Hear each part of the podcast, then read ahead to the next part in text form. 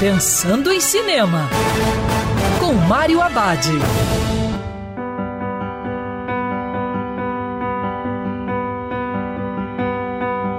Olá, amigo cinéfilo, tudo bem? Depois de fazer história na noite do Oscar, quando levou quatro prêmios, dentre eles o melhor filme do ano, o filme sul-coreano Parasita aumentou em cinco vezes o número de salas de exibição. Para quem ainda não viu, Parasita mostra uma família que está sem trabalho, vivendo num porão sujo e apertado.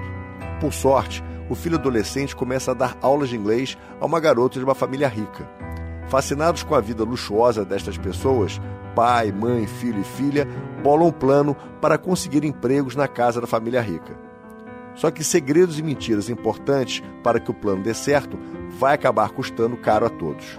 Parasita fala sobre o choque de classes e faz uma pergunta simples, mas importante: quem parasita quem? Vale a pena ir ao cinema assistir. E lembrando que cinema é para ser visto dentro do cinema.